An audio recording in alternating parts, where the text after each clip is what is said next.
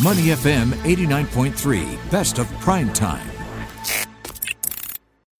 Market View on Money FM 89.3.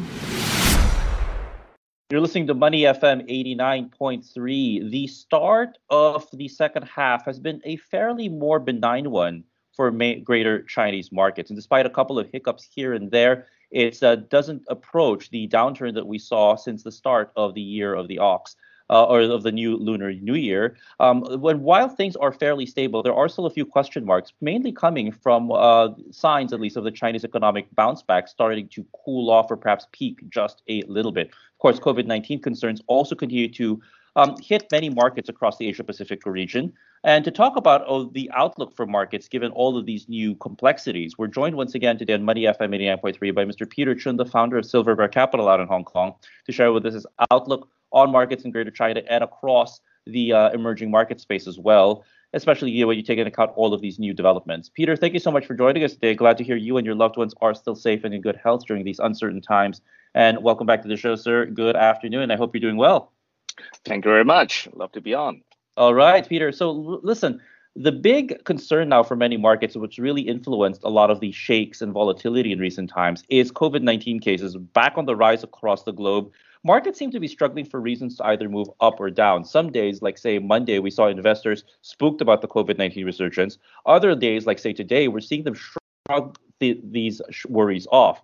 Is rising volatility and a seeming lack of direction problematic for markets based on your experience uh, investing and covering markets for the last the better part of uh, the last couple of decades? Well, I mean, the, definitely the volatility is being being being seen across the board. Um, so um, this, I would would say, is kind of like a adjustment um, type of. Um, it's like a crossroad uh, for a lot of people. So it's like, you should we take the right or should we take the left? So um, I think uh, there is no uh, indicator that would allow the market to make a decision as of now. So that's why you're seeing a lot of volatility about people betting on one side and the other side as well. So um, COVID um, and all the other component would would probably um, have to come in as well when when people making a decision on on things, because um, everybody is trying to speculate how the COVID is going to change the world and how the business are being done and who is going to be able to take advantage of the situation and who is being able to um, to come up with a solution to manage the situation as well. So um, I think it's basically a crossroad at the moment. So um, let's see if other indicators will pop up uh, as they come along, and then um, pinpoint um, um, the the market to to to to, to a direction.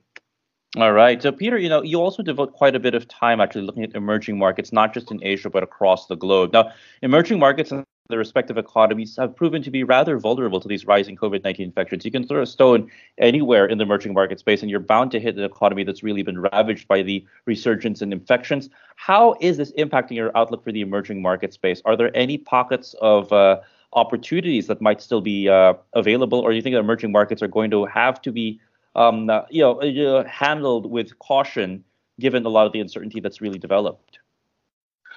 Well, um, there there is some um, talks about the emerging market about to break out. So, but um, we've been we've been paying attention to the emerging market quite a bit, and um, it's what we call the trading nations that we're paying attention to, especially.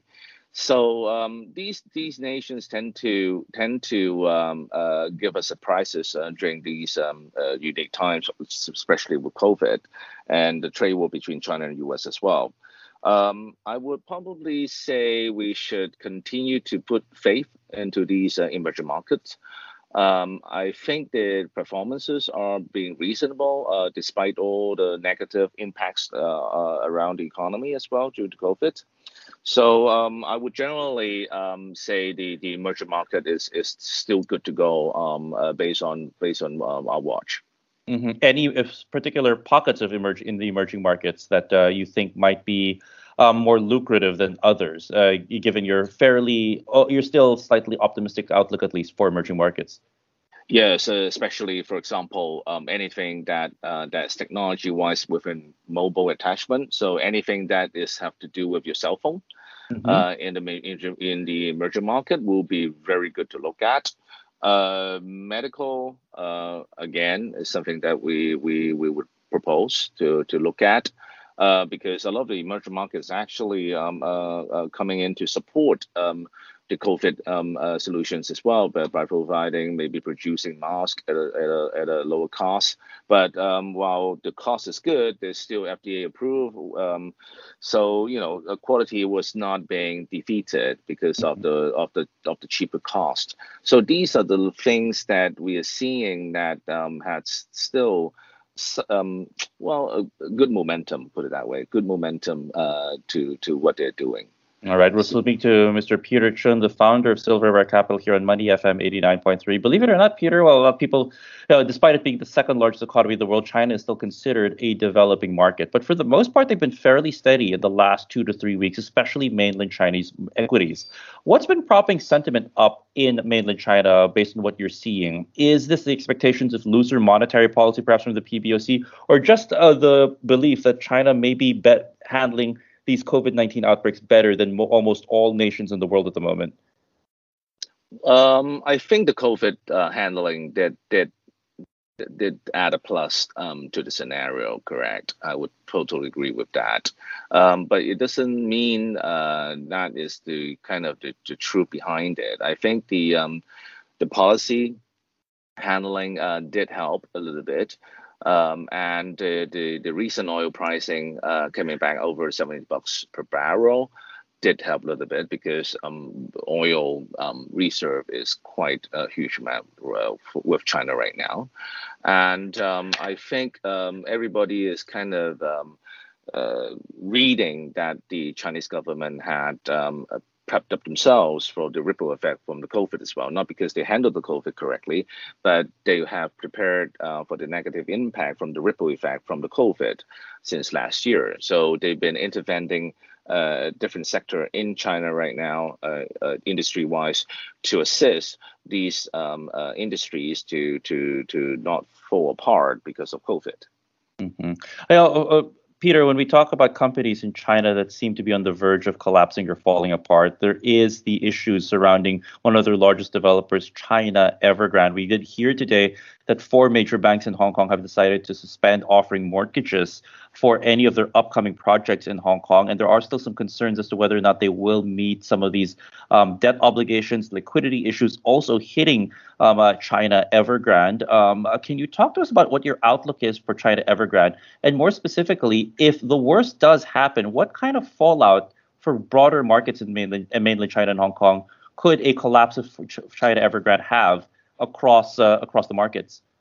Well, I think um, uh, everybody is kind of uh, reading uh, the Evergrande um, um, outlook um, with a mindset saying mm, they're in trouble.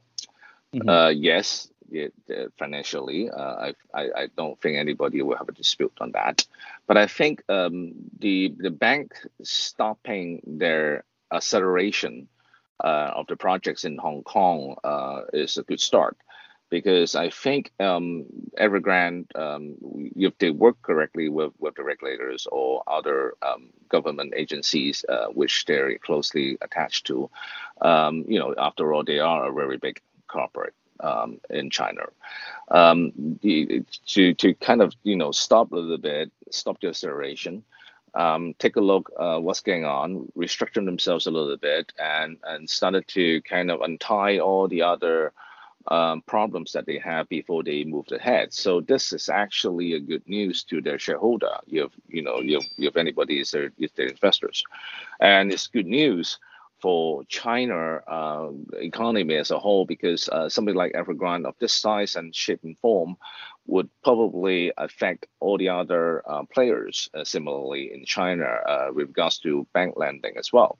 So it's important that um, Evergrande would would um, liaise uh, with with uh, uh, advisors around them to to say, okay, well, yeah, I will stop moving forward. I would not i would not borrow more. I would take a look what's going on first. I would restructure and then before after that then we will move forward again. So i think um, you know this is this is actually good news mm-hmm. But is Evergrande uh, perhaps too big to fail? Now we've seen China not shy away from perhaps taking some of their biggest corporations to task But is Evergrande perhaps too big to fail? And I guess it goes back to my question as to what what's the worst that can happen should Evergrande uh, for and heaven forbid they actually fold. If the worst happens and Evergrande does fall apart, how bad could the fallout be for markets?